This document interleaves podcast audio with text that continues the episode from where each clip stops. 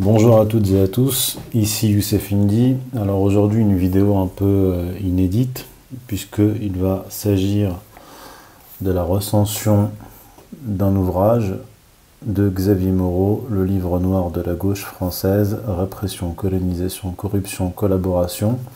Je dis inédite parce que je n'ai pas pour habitude de faire des, recensions de, livres, je, ne l'ai fait pour l'instant qu'une seule fois. Mais euh, je le fais quand j'y vois, enfin je le ferai encore à l'avenir, euh, ponctuellement quand j'y verrai un, intérêt, dans le sens où, euh, où je présenterai des ouvrages, où je critiquerai des ouvrages qui ont un lien direct ou indirect avec, avec mes travaux. Et vous allez voir que ce livre a un rapport avec notamment un de mes livres, La mystique de la laïcité, et on va euh, entrer dans le propos euh, juste après quelques précisions. Alors comme vous le savez, euh, nous sommes régulièrement victimes de, censure.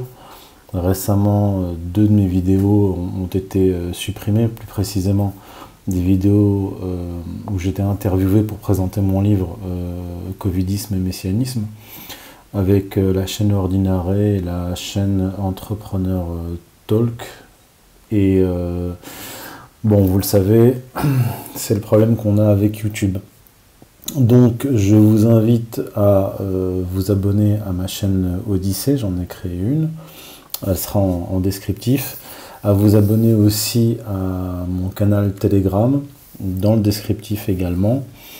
Et, euh, et si vous voulez soutenir la recherche indépendante, je vous mettrai un lien PayPal en descriptif.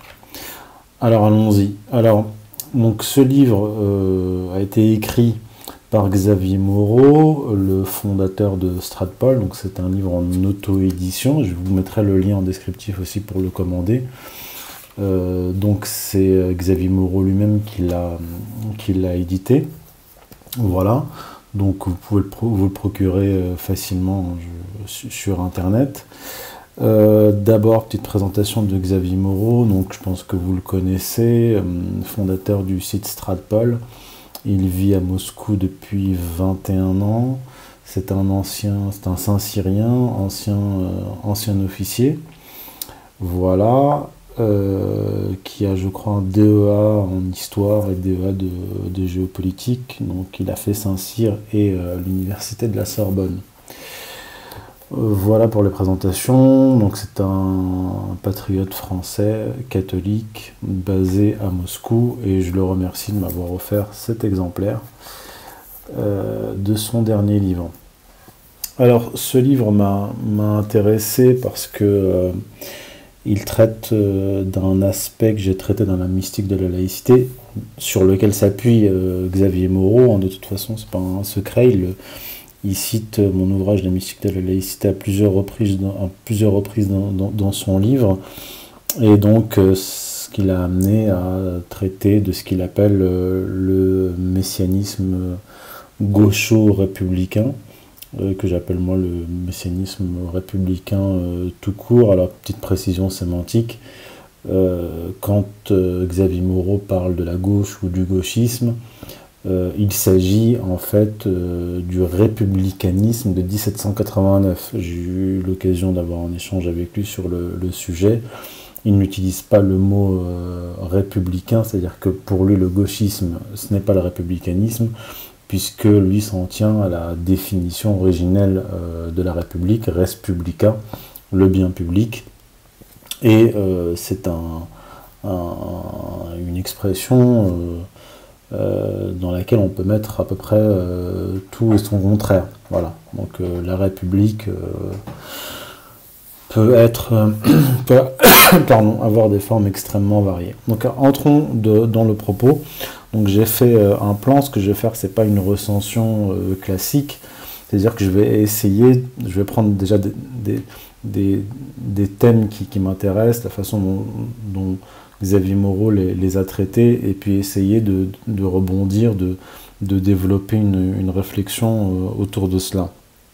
Voilà, donc j'ai fait un, plan. Euh, faut euh, simplement préciser que le livre de Xavier Moreau se divise en, je crois, 11 chapitres. 11 chapitres et chaque chapitre correspond à, un thème et à une séquence historique. Voilà, donc c'est un, une étude, c'est une étude historique. Il y a un aspect euh, d'histoire des religions, vous allez le voir. Euh, il a travaillé en tant qu'historien et historien des religions. À mon sens, c'est tout à fait intéressant, vous allez le voir. Alors, allons-y sans attendre, perdons pas de temps. Euh, on va commencer par le messianisme gaucho-républicain et l'impunité liée au concept de la grâce protestante. Euh, là vraiment, on, va aborder un, aspect très intéressant et inédit. Je cite Xavier Moreau, ça va me permettre de rebondir. Donc il écrit, page 18-19, euh, bien qu'ayant érigé au cours de ces 230 dernières années une pyramide de crimes qui vont du meurtre de masse à la plus médiocre des prévarications, elle regarde, donc la gauche française, elle regarde avec toujours autant d'assurance le peuple français en lui faisant la leçon. Robespierre décapite avec la même certitude de bien faire qu'Emmanuel Macron et borgne le peuple qu'il a plus ou moins élu. Cette certitude d'être missionné par une force supérieure qui autorise un comportement par-delà par le bien, par-delà bien et mal, jusqu'au mépris des bases du Code civil, la gauche française l'a puisé probablement dans la réforme protestante et le messianisme gaucho-républicain de la Révolution. Ces aberrations théologico-philosophiques aboutiront au totalitarisme démocratique dans lequel nous vivons aujourd'hui.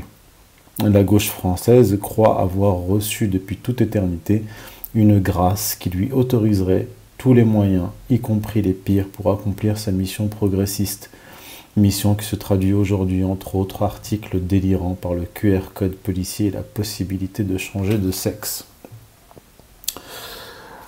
Euh, alors là c'est intéressant parce que euh, Xavier Moreau va chercher dans les origines de la gauche française, ce que j'appellerais le, républicanisme de 1789, une origine euh, protestante. Alors, pour être précis, dans le protestantisme, il y a euh, l'idée de la grâce, c'est-à-dire que quoi qu'on fasse durant sa vie, nous sommes soit condamnés à l'enfer, soit privilégié par, par Dieu et ayant, euh, la grâce. Donc c'est une le protestantisme, que ce soit le, luthérianisme et, le calvinisme, revient euh, à la Bible hébraïque et va d'une certaine manière euh, reprendre le concept de, peuple élu, qui dans le protestantisme n'a pas une dimension raciale comme dans le, judaïsme, mais plutôt une, euh, dimension euh, économique et sociale. C'est-à-dire que si vous êtes euh, riche, là, on parle plutôt du, calvinisme, si vous êtes riche, c'est que Dieu vous aime et que vous avez, et que vous avez la grâce.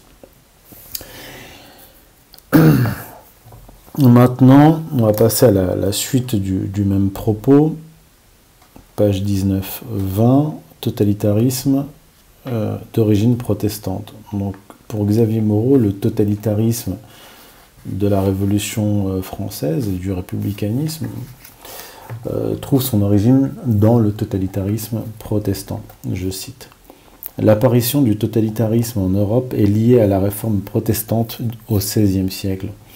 Parmi les principes qui fondent la réforme, trois sont à l'origine des dérives totalitaires des siècles ultérieurs. Le premier principe est celui de l'élection divine car il valide l'existence d'une élite politique et morale choisie de toute éternité, dont le droit et le devoir sont de changer la société selon ses convictions. Le deuxième principe est lié au rejet des œuvres humaines et de l'usage de la raison pour comprendre Dieu et racheter ses fautes. Le troisième principe est celui du libre examen qui place sur un pied d'égalité toute approche de Dieu, quel que soit l'individu, pourvu qu'elle soit sincère. Nous verrons enfin que l'application concrète pour Jean Calvin des principes de la réforme à Genève a accouché dès le XVIe siècle du premier régime totalitaire moderne. Donc là aussi, là, on a un propos vraiment euh, intéressant euh, de Xavier Moreau qui fait remonter le totalitarisme au, calvinisme, bien que, comme il le précise, Mussolini soit à l'origine du, terme de totalitarisme. ce que je voudrais dire, c'est que, comme j'avais commencé à le, à le, formuler, le protestantisme va récupérer, va chercher dans, la Bible hébraïque la notion de, peuple élu et va avoir une forme euh, euh, socio-économique dans, le monde, dans le monde calviniste. Mais déjà chez, chez Martin Luther, on, trouve les, euh, germes de cet inégalitarisme. Il ne faut pas oublier que le protestantisme naît en Allemagne. Calvin est, lui euh, français. Mais euh, à l'époque, euh, Luther s'était opposé radicalement à la révolte des, des paysans allemands et il avait exhorté les princes à écraser cette révolte. Alors cette révolte s'est conclue par 100 000 morts et Luther regrettait que, que, les princes n'aient pas massacré plus lourdement et plus rapidement euh, ces, révoltés, ces révoltés paysans. Donc déjà, dès les débuts de la réforme protestante, chez Luther, on trouve un, inégalitarisme euh, social, même si euh, il, est opposé, il est opposé à l'usure. Et Calvin, comme l'ont expliqué un certain nombre d'historiens du, protestantisme, va être pour, la bourgeoisie une sorte de prophète, prophète de la bourgeoisie qui va justifier au sens religieux la bourgeoisie. Et, cela va poser un, véritable problème en France et, en Europe, parce que le, catholicisme, qui est une religion euh, égalitaire, euh, neutralisait cet euh, inégalitarisme social. Et d'une certaine façon, le protestantisme va, au sens littéral du terme, déchaîner l'inégalitarisme bourgeois. D'ailleurs, comme l'avait fait remarquer Jacques Bainville, en France, le protestantisme n'avait pas séduit euh, les paysans, n'avait pas séduit les pauvres, il avait surtout séduit les gens des classes euh, aisées, membres de l'aristocratie. Qu'est-ce que je voulais dire euh, également à propos de, cela? Oui, le retour, à, retour à la Bible hébraïque. Alors c'est vrai que certains catholiques pourraient... enfin, quand on, débat avec certains catholiques euh, du, corpus biblique, de l'Ancien Testament, de la, Bible hébraïque, euh, ils ont tendance à répondre que le problème n'est pas la Bible hébraïque, mais euh, le Talmud. Donc tout ce qu'on reproche à la Bible hébraïque, en réalité, ne se trouve pas dans la Bible hébraïque, mais dans le Talmud. Or, le retour au judaïsme que vont opérer les protestants, ils ne le font pas sur la base du Talmud. Euh, quand euh, on s'intéresse à l'histoire du protestantisme, luthérianisme, calvinisme et ce qui va suivre, on ne trouve pas de traces euh, de théologiens protestants, de pères de, la réforme, qui, qui, vont au Talmud. toute la théologie protestante, tout ce qui est en fait semblable au judaïsme, est un retour à la Bible hébraïque euh, sur un certain nombre de plans. D'ailleurs, Calvin, lui, va, euh, même s'il va légèrement l'encadrer, il va autoriser, l'usure.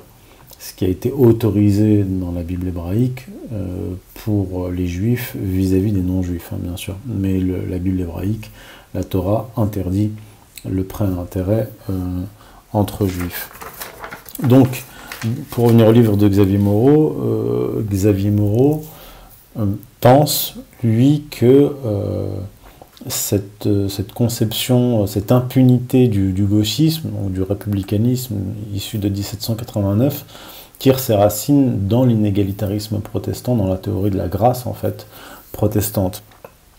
Ce qui est, ce qui est très probable, moi ça m'a beaucoup intéressé, euh, ce qui est très probable puisque euh, dès l'époque des Lumières, les philosophes des, Lumières euh, vont s'inspirer du, libéralisme anglais. Donc il va avoir une forte influence effectivement des penseurs libéraux anglais sur les philosophes des, Lumières. Et effectivement, cela peut s'expliquer comme ça. Je, n'ai pas lu d'autres auteurs qui ont développé cette idée-là. Et pour moi, c'est vraiment euh, euh, une, trouvaille, la trouvaille importante de Xavier Moreau dans, cet ouvrage. Et peut-être qu'il serait intéressant d'avoir des, échanges avec lui euh, là-dessus. Donc le thème suivant, que j'ai choisi, bien sûr tiré du livre de Xavier Moreau, c'est la gauche et la collaboration. Alors, il y a beaucoup de choses à dire sur, euh, sur la gauche et la collaboration, mais j'aimerais prendre deux exemples que met en avant, euh, entre autres, Xavier Moreau dans son ouvrage. C'est l'exemple de Doriot et de Déa, c'est-à-dire deux hommes politiques issus de la gauche, euh, philosémites avant la guerre, et euh, qui vont collaborer durant l'occupation et qui vont devenir des antisémites virulents. Je vais vous citer euh, les passages parce que véritablement ça vaut le détour et c'est important d'y insister parce que voilà bien des années qu'on nous rabat les oreilles avec la période de l'occupation pour nous expliquer c'est l'extrême droite qui a collaboré, alors que majoritairement ils étaient de, gauche. Et euh, comme l'explique très bien Xavier Moreau, le maréchal Pétain lui-même n'était pas un monarchiste, hein. euh, c'était un républicain et euh, qui a été un chef de guerre important durant la Première Guerre mondiale, qui a perpétré des massacres importants durant la guerre du Rif au Maroc, d'ailleurs et qui a toujours servi la République euh, et, la gauche au pouvoir. Ça, il faut le rappeler. Alors, citons Xavier Moreau, page, ça va être une, assez longue citation, de la page 80 à la page 83. Nous en arrivons maintenant aux idéologues fanatiques. Ceux qui, comme les précédents, ne croyaient déjà plus à la France et ne voyaient l'avenir de notre peuple que lié à un troisième Reich qui pourtant n'a jamais eu d'autre objectif que de détruire notre pays. L'un est une figure de la SFIO, Marcel Déat, l'autre du Parti communiste, Jacques Doriot. Marcel Déat est avant euh, la guerre un cadre en vue de la SFIO, proche des organismes de lutte contre l'antisémitisme dont la LICA, la LICA est l'ancêtre de la LICRA, il prend la parole dans des rassemblements antiracistes et anti-nazis. Il est membre du comité de vigilance des intellectuels antifascistes. En novembre 1935, il participe à une réunion publique de dénonciation des lois de Nuremberg. Ces déclarations pourraient être reprises par Jean-Luc Mélenchon sans soustraire un mot. Donc là, Xavier Moreau euh, cite Marcel Der. Nous sommes, dit Marcel Der, un peuple de métis. La nation, pour nous, ne sera jamais dressée dans un mouvement unanime. Nous ne ferons jamais dans ce pays des défilés de millions d'hommes vêtus de la même manière, marchant de la même manière et faisant semblant de penser de la même façon en répétant les mêmes formules. C'est, ajoute Xavier Moreau, sans doute son pacifisme qui le fait basculer dans la collaboration. Il refuse de mourir pour Danzig, mais soutiendra l'incorporation de jeunes Français dans la LVF qui les envoie mourir pour Berlin. Soutien de Laval, à la fin de l'année 1940, il attaque le gouvernement de Vichy, auquel il reproche de ne pas se lancer dans une collaboration plus active. il reproche à Vichy de ne pas être suffisamment actif dans la, collaboration. Il crée en 1941 le Rassemblement national populaire qui siège désormais dans les anciens locaux de la LICA. Vis-à-vis des juifs, son ton a totalement changé. Il dénonce les juifs bellicistes de 1939. Et là, il cite à nouveau Marcel Der. On a vu les juifs riches aller sabler le champagne dans les grands restaurants. On a vu les juifs pouilleux se mettre à danser sur la place publique. C'était leur guerre qui venait d'éclater. Fin de citation.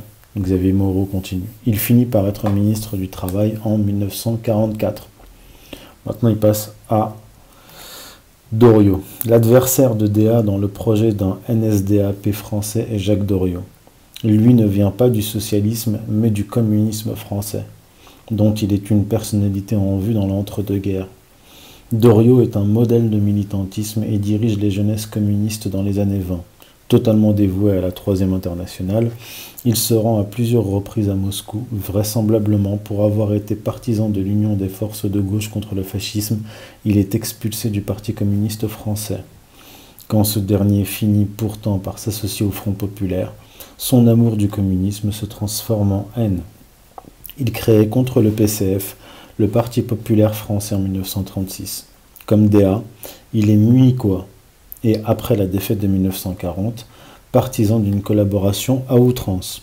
Comme DA, il passe finalement de l'antiracisme à l'antisémitisme, déclarant en 1941, donc là, Xavier Moreau cite Jacques Doriot, Le juif a voulu la guerre, qu'il la paye de son argent, de sa personne, qu'il pleure des larmes de sang pour apprendre ce qu'il en coûte de martyriser un peuple qui, ne lui demandait rien. Fin de citation.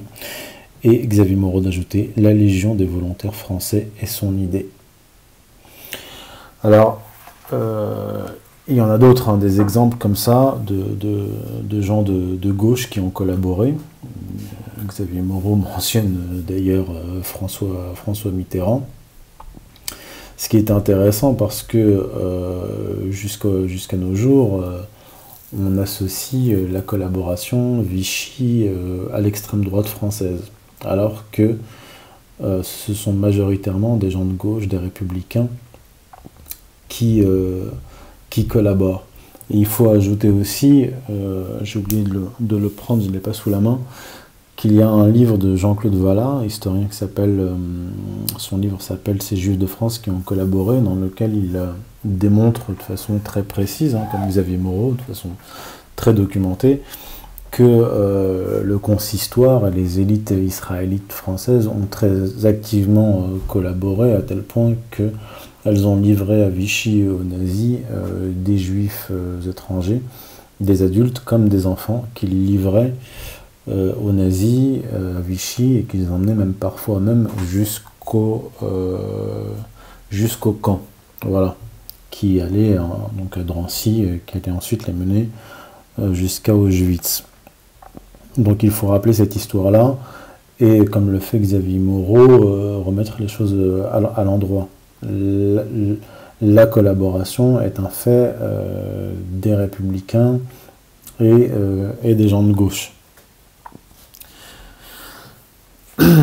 Ensuite, le thème suivant, qui est lié en fait au, premier, là qui m'intéresse aussi beaucoup, donc là on revient au début de la Révolution euh, française, c'est la volonté des révolutionnaires de forger une humanité nouvelle et de mettre la main sur les enfants.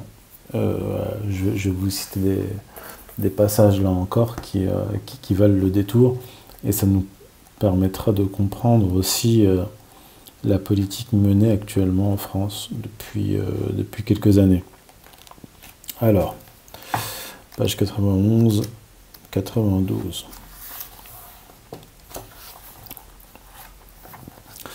Donc là, on est au lendemain de la Révolution française.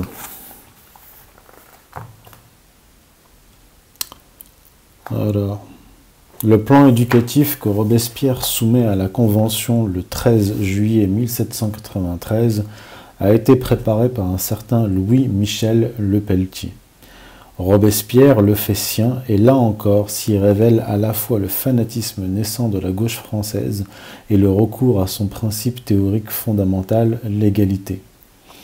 Le fanatisme se donne à lire dès le préambule. Donc là, il cite. D'abord, je remarque avec peine que jusqu'à six ans, l'enfant échappe à la vigilance du législateur, dit Robespierre, et que cette portion importante de la vie reste abandonnée aux préjugés subsistants et à la merci des vieilles erreurs. Fin de citation, Xavier Moreau continue. C'est finalement Emmanuel Macron qui, qui réalisera le 28 juillet 2019 la volonté totalitaire du premier des terroristes en rendant la scolarisation des enfants obligatoire dès l'âge de 3 ans. Robespierre insiste. À 5 ans, la patrie recevra donc l'enfant des mains de la nature. À 12 ans, elle le rendra à la société. Fin de citation, Xavier Moreau poursuit.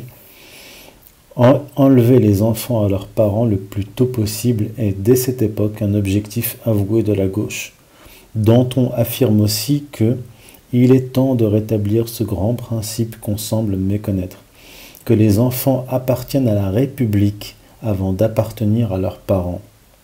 Personne plus que moi ne respecte la nature, mais l'intérêt social exige que là seulement doivent se réunir les affections.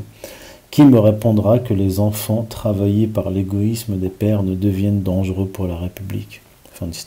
Robespierre insiste, comme les écorcheurs de Vendée ou de Lyon, sur la nécessité de créer une humanité nouvelle. Là encore, Xavier Moreau cite Robespierre.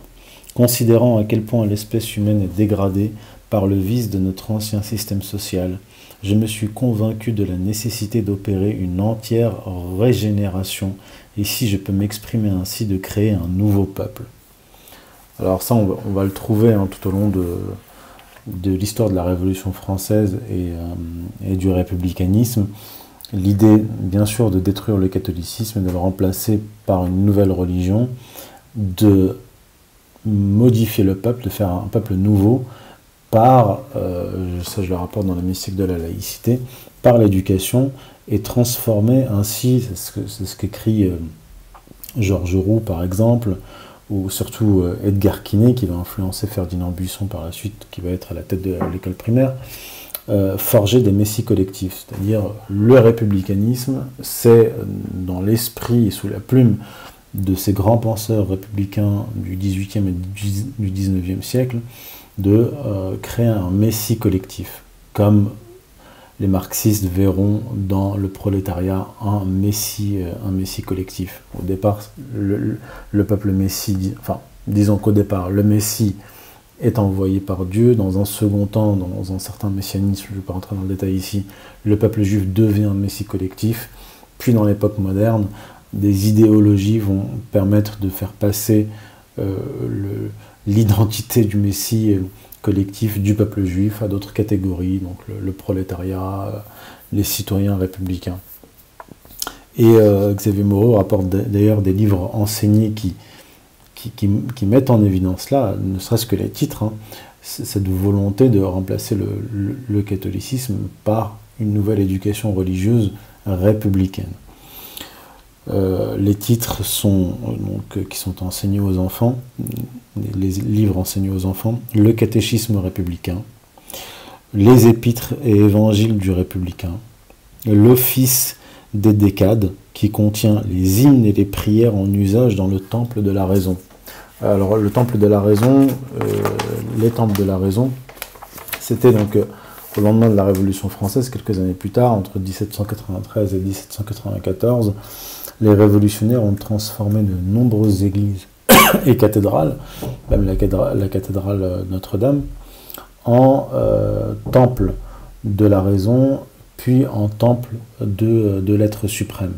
Donc temple de la raison, ça correspond aux, euh, aux loges maçonniques euh, athéistes. Et le temple, temple de, de l'être suprême, cela correspond, comme le voulait Robespierre, cela correspond euh, aux loges maçonniques déistes. Voilà. Maintenant, le, le thème suivant, c'est le colonialisme. La gauche et le colonialisme. Alors là, aussi, euh, on le savait, mais euh, Xavier Moreau euh, le démontre de façon détaillée. Le colonialisme n'est pas le fait des ancêtres de l'extrême droite.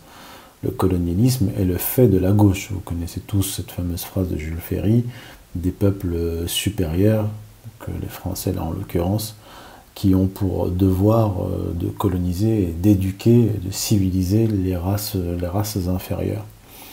Donc là, avec le républicanisme et euh, la gauche, comme dirait Moreau, on, est encore dans cette notion de, de peuple élu, en réalité, qui s'éloigne du catholicisme, qui a une, qui, a une vision euh, universelle de, de l'humanité, Là, effectivement, d'ailleurs, Jules Ferry lui-même était marié à une protestante. Hein. Il faut, savoir, il faut le préciser, j'ai oublié de le préciser, que sous la Troisième République, il y avait une surreprésentation de protestants, bien sûr de francs-maçons et également de juifs, mais une surreprésentation de, protestants alors que démographiquement, il ne représentait pas grand-chose dans la population.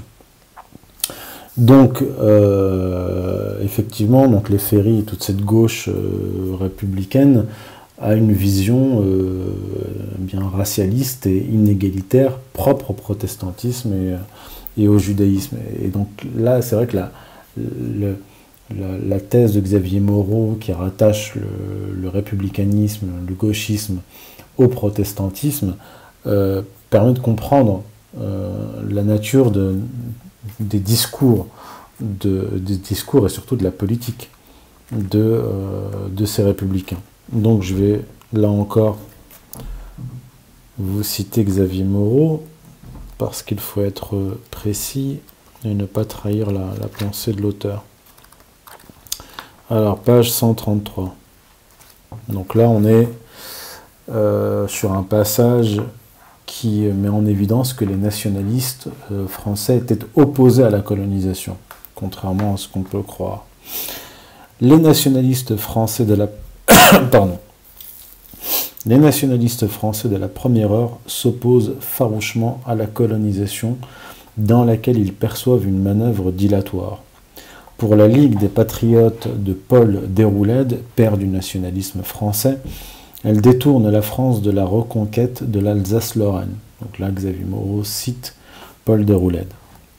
C'est la victoire de la plus grande France contre la vraie c'est la victoire de la plus grande France contre la vraie France. J'avais deux filles et vous m'offrez vingt domestiques, répond-il à Jules Ferry.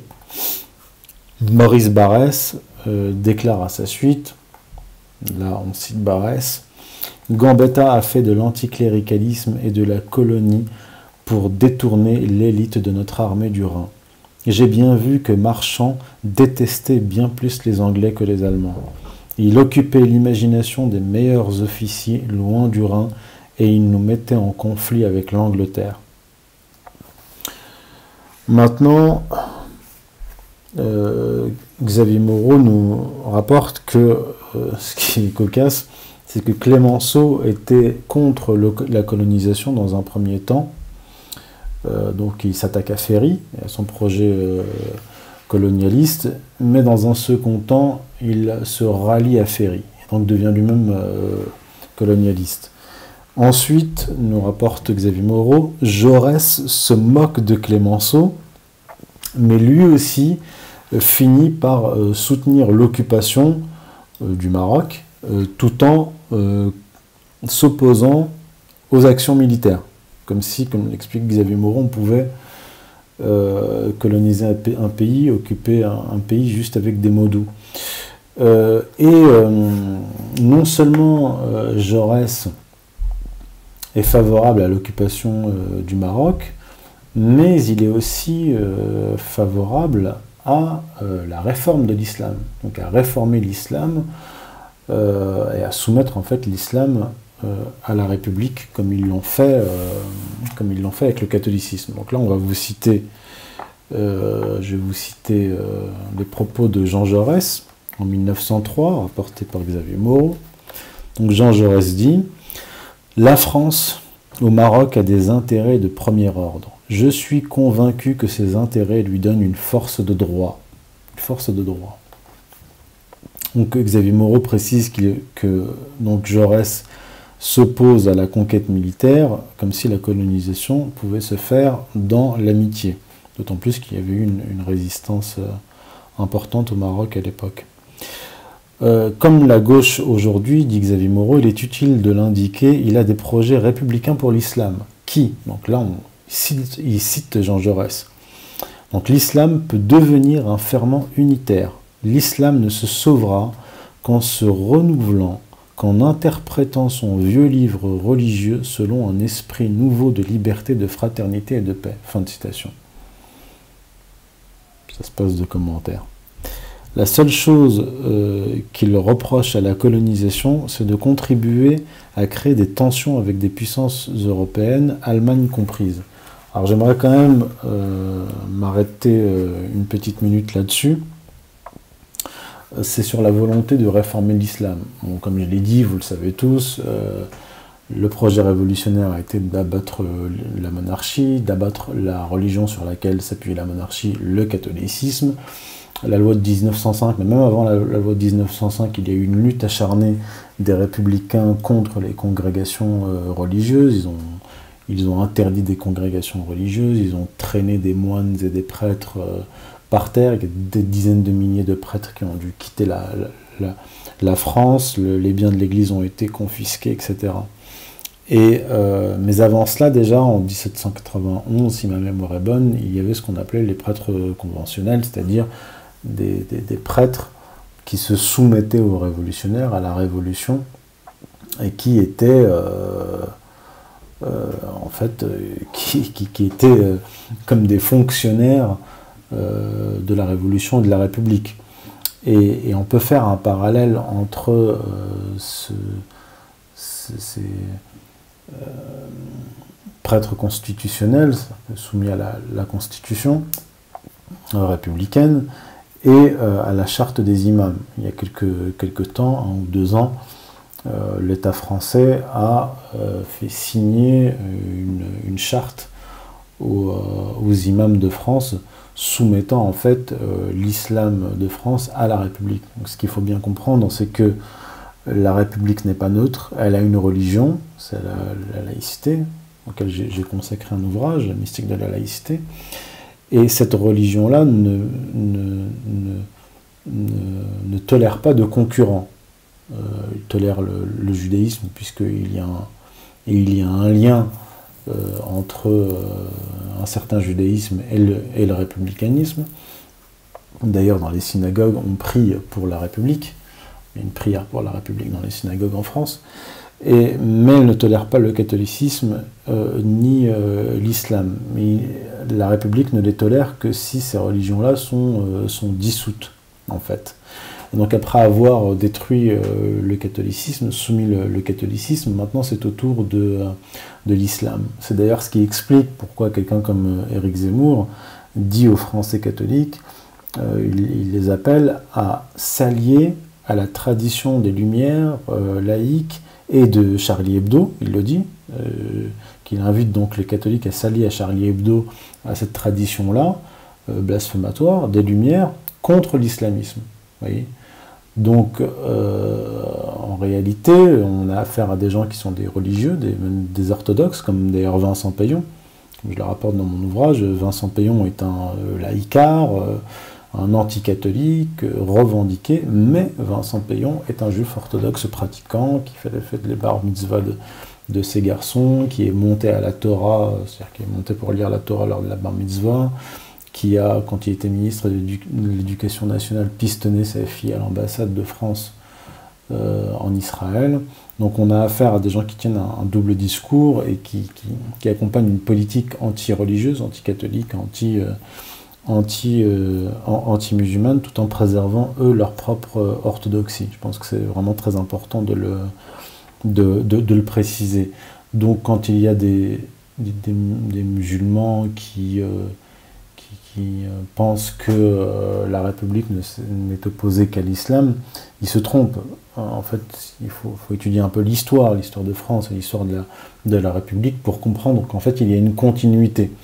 Et s'imaginer quand on est musulman, qu'on peut s'allier à des francs-maçons, comme par exemple Jean-Luc Mélenchon, qui sont des anti-religieux arabiques, c'est mal connaître cette histoire et cette, euh, et cette tradition. C'est-à-dire que euh, ceux qui ont combattu euh, le catholicisme, parce que du point de vue du, de l'islam, les catholiques, donc les chrétiens font partie des gens du, du livre, donc qui ont eu la révélation, qui ont reçu des prophètes et, euh, le Messie, Jésus fils de Marie, ont été combattus par ces gens-là. Donc il y a quand même une, incohérence du point de vue de, l'islam à s'allier à, des, à une gauche ou à une extrême gauche qui a la religion en horreur et qui ne fait des déclarations pro-musulmanes que pour des raisons électorales. C'est de la pure manipulation, de la pure manipulation politique. Mais ce projet-là, défendu par Jaurès et par d'autres euh, réformistes, euh, a fait des petits. D'après ce qu'on m'a rapporté, euh, Kazib, qui est, un, candidat qui se dit euh, racisé, musulman, déclare dans un meeting que qu'il partage le combat des LGBT. Donc là, c'est totalement antinomique. On ne peut pas être musulman, se dire musulman en tout cas, et euh, combattre aux côtés du mouvement LGBT euh, qui défend le mariage homosexuel, l'adoption des, enfants par des couples homosexuels, la théorie du genre euh, et tous les autres délires du point de vue, du point de vue musulman comme du point de vue catholique et même du point de vue du judaïsme orthodoxe, ce sont de, très graves péchés. Et Sodome et Gomorre, c'était des enfants de cœur à côté des LGBT actuels. Voilà. Donc maintenant, on va passer à la, au thème suivant euh, que j'ai choisi, c'est la gauche comme étant euh, ontologiquement corrompue. Hmm. Alors vous allez voir que la, en fait, la destruction du, catholicisme par les révolutionnaires, ce projet, euh, je dirais, antinomique, antinomique vient de nomos, la loi, et anti, donc euh, contre la loi. Euh, dès, le début, des, comment dire, porte ses effets dès les débuts. C'est-à-dire que dès l'instauration de la religion, dès l'instauration du projet révolutionnaire, on a, comme le rapporte Xavier Moreau, des cas de corruption qui explosent. Ce qui est logique, puisque on s'affranchit de la religion et, en, fait de la morale religieuse. On ne vienne pas me parler de morale républicaine, ça ne signifie strictement, strictement rien. Euh, la morale républicaine, en fait, ce sont les républicains eux-mêmes qui la forgent, qui en sont les, pères, et qui sont eux-mêmes des corrompus. Donc euh, il faudrait suivre une, une morale euh, immorale, ce qui n'a pas de sens. Je vais vous citer Xavier Moreau. Là, il rapporte des informations euh, tout à fait intéressantes qu'il faut rappeler et répéter.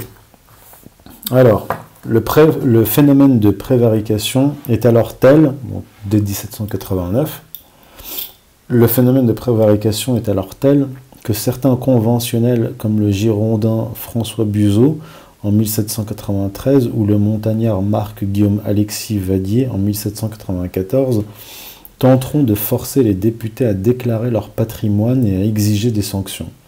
Qu'on ait honoré Robespierre au titre d'incorruptible en dit long sur les pratiques de ses contemporains. Dès la Constitution de 1789, la corruption fait son apparition.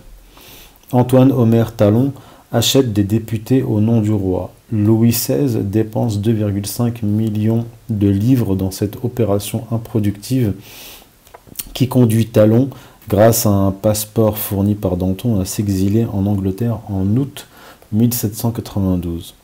En décembre 1791, des parlementaires girondins aussi influents que Brissot, Inard, Vergniaud ou l'abbé Fauché sont prêts à se vendre pour 6000 livres par mois à la monarchie.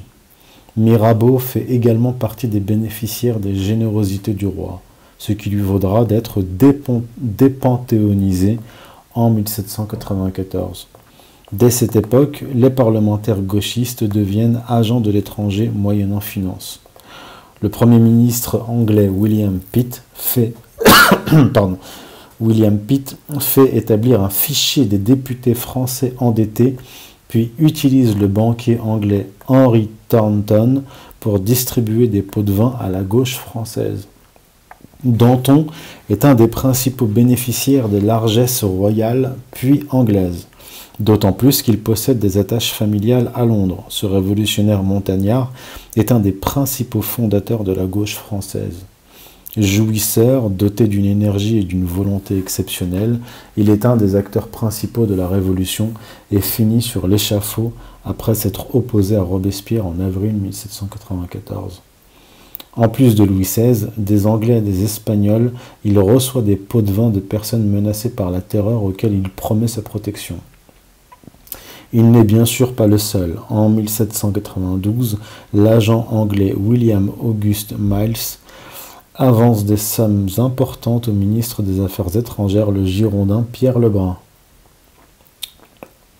Les Anglais corrompent également certains parlementaires comme Brissot, Clavière, Condorcet, Mirabeau, Sieyès, grâce à ce que l'on appelle aujourd'hui une ONG, la Société des Amis des Noirs. Et euh, ce système de, corruption, cette corruption euh, va gangréner en fait euh, les républiques successives. comme vous le savez, il y a eu des alternances, l'Empire, la, Restauration, etc. Mais la Troisième République commence avec des scandales de corruption ahurissants. Toute la classe politique est corrompue, enfin, du début de la Troisième République jusqu'à la fin de la Troisième République. Inutile de faire état du nombre de cas euh, de corruption euh, sous la Ve République. Euh, donc on peut effectivement, comme, disent les évangiles, on reconnaît un arbre à ses fruits. Ce qui a été planté en 1789 a finalement porté ses fruits de nos jours. Et même dès le lendemain de la, Révolution de 1789, comme l'explique Xavier Moreau.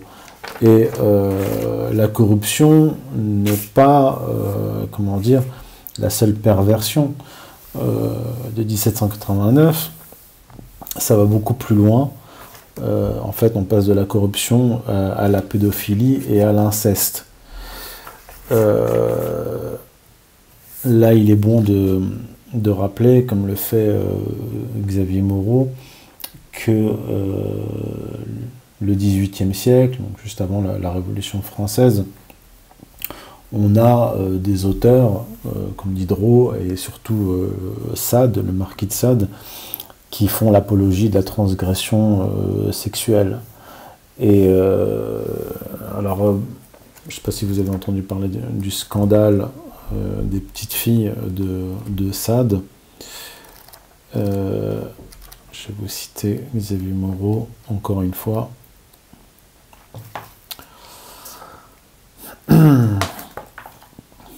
Alors, dépassant, donc là on est au XVIIIe siècle, dépassant le mouvement libertin qui ne satisfaisait que les appétits d'une partie dégénérée de l'aristocratie française, la sexualité transgressive devient pour certains philosophes de l'époque un acte politique. Lorsque Diderot nous décrit les passions lesbiennes du couvent de sa religieuse, il s'agit, donc c'est un texte hein, de Diderot, la religieuse, il s'agit pour lui de s'en prendre à une France aux mœurs encore trop catholiques. Le véritable fondateur de la transgression sexuelle comme acte politique reste cependant le marquis de Sade, que Michel Onfray qualifie à juste titre de délinquant sexuel multirécidiviste. Il est incontestablement l'ancêtre proche de la gauche pédophile. Il fut d'ailleurs célébré au XXe siècle par les membres de l'intelligentsia gauchiste française comme Georges Bataille, Philippe Solers, Jacques Lacan, Simone de Beauvoir ou Michel Foucault en 1774, à la suite de l'affaire dite des petites filles. Alors l'affaire des petites filles, c'est en fait le marquis de Sade qui fait venir donc, par sa femme deux petites filles qu'il fait venir donc, de, Lyon euh, avec qui il a euh, des, rapports, je crois même devant sa femme, ou en tout cas avec le consentement euh, de sa femme. Donc Sade est jeté en prison. Donc on est en 1774, il n'y a pas encore eu la Révolution. En avril 1790, donc au lendemain de la Révolution, il recouvre la liberté grâce à l'abolition des lettres de cachet et il rejoint la section des piques, celle de Robespierre. Il en devient secrétaire puis président.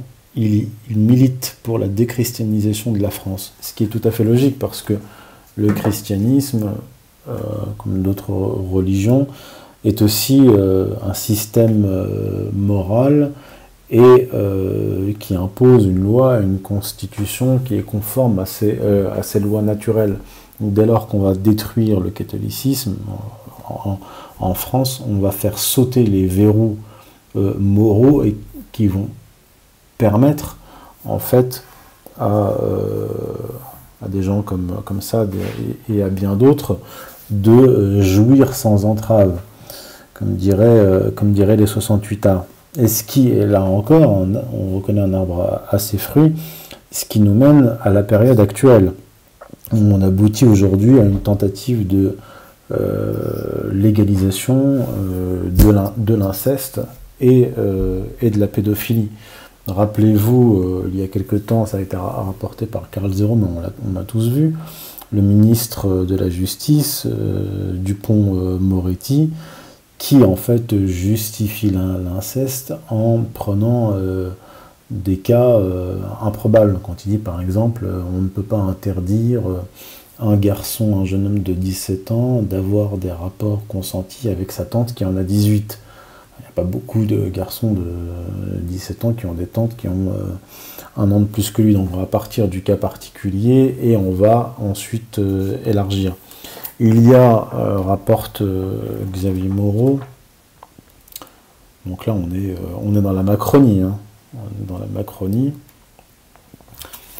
Alors Xavier Moreau rapporte que euh, le régime macroniste euh, est accusé donc, par, par Carl Zero, euh, donc, dans son documentaire 1 sur 5, est accusé d'avoir neutralisé la loi du député PS Isabelle Santiago, qui devait être un pas décisif pour la protection des mineurs. Cette loi fut remplacée par celle du sénateur UDI Annick Biou, qui déclara à l'occasion de ce débat, donc il cite le sénateur, qui, déclare Il peut y avoir des enfants qui sont consentants, et ça, il ne faut pas l'oublier. Euh, donc, on, est en fait euh, avec la Macronie, avec Emmanuel Macron, euh, en bout de course. C'est-à-dire qu'ils ont décapité le roi catholique pour avoir au final un président de la République qui est ouvertement euh, inverti. On a vu la, vidéo euh, la fête de la musique, euh, je crois un an et demi, un an après son, arrivée au pouvoir, on voit des, des homosexuels noirs à moitié nus en, train de danser sur le perron de l'Elysée. On le voit avec Brigitte Macron se prenant en photo tout sourire avec ses, ses homosexuels à moitié nus. On l'a vu aux Antilles en train de, caresser des ex-dollars. Euh. Enfin bref. Euh, donc là, on est, en, bout de course. Et euh, pour conclure, m'est venue en fait cette, cette, idée, c'est que le républicanisme est un antinomisme, en fait. dans le sens de la violation systématique de, la loi, du, nomos. Et quand euh, vous détruisez en fait la religion et le système moral qui est structuré par euh, cette religion, vous faites sauter euh, tous les verrous et on n'est plus dans une société aristocratique au sens strict du terme, c'est-à-dire où on va valoriser, faire monter les meilleurs, les meilleurs, les plus nobles, mais, mais les pires. Donc on, est dans un système inversé euh, où, vous n'accédez pas au pouvoir ou à des postes élevés malgré vos crimes, mais grâce à vos crimes. On a, de multiples exemples, et un des plus flagrants aujourd'hui, c'est euh, Laurent Fabius, mêlé à l'affaire du sang contaminé, qui a soutenu les groupes terroristes, on se souvient de Al-Nosra, Al-Qaïda fait du bon boulot, et qui se retrouve maintenant président du Conseil constitutionnel. Et des exemples comme cela sont très nombreux. Donc on est dans un, euh, dans, un régime antinomique, véritablement, où la loi naturelle a été euh, détruite et violée en fait euh, systématiquement, et où tout est inversé. Et, là, en fait, on est véritablement un tournant, un tournant anthropologique où, si, on prend par exemple, j'aime bien prendre cet exemple-là, de Vatican II 1962, qui va conduire à la chute de la pratique du catholicisme dans le monde occidental, notamment en France.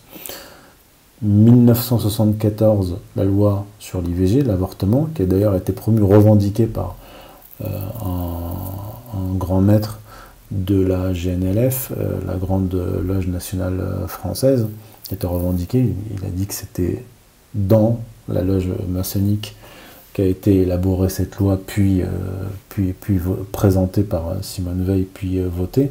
Donc la légalisation du meurtre de, l'innocent, puisqu'il n'est pas plus innocent qu'un enfant. Et 1981, l'abolition de, la peine de mort. Donc on est revenu à des temps archaïques, avant l'instauration du, monothéisme, des systèmes monothéistes, où l'innocent était sacrifié et où le coupable, le meurtrier, euh, était épargné. Donc euh, on en est là. Maintenant, euh, la question c'est combien de temps peut survivre encore un, régime antinomique? Je pense qu'on le saura bientôt. Voilà, je vous remercie d'avoir écouté avec attention. Encore une fois, tous les liens sont en descriptif pour vous procurer le livre de Xavier Moreau, le livre noir de la gauche française un, livre à lire avec euh, attention. Euh, c'est un véritable outil politique. Voilà, et donc n'oubliez pas de vous abonner au canal euh, Telegram, à ma chaîne Odyssée. Et je vous dis merci et à très bientôt.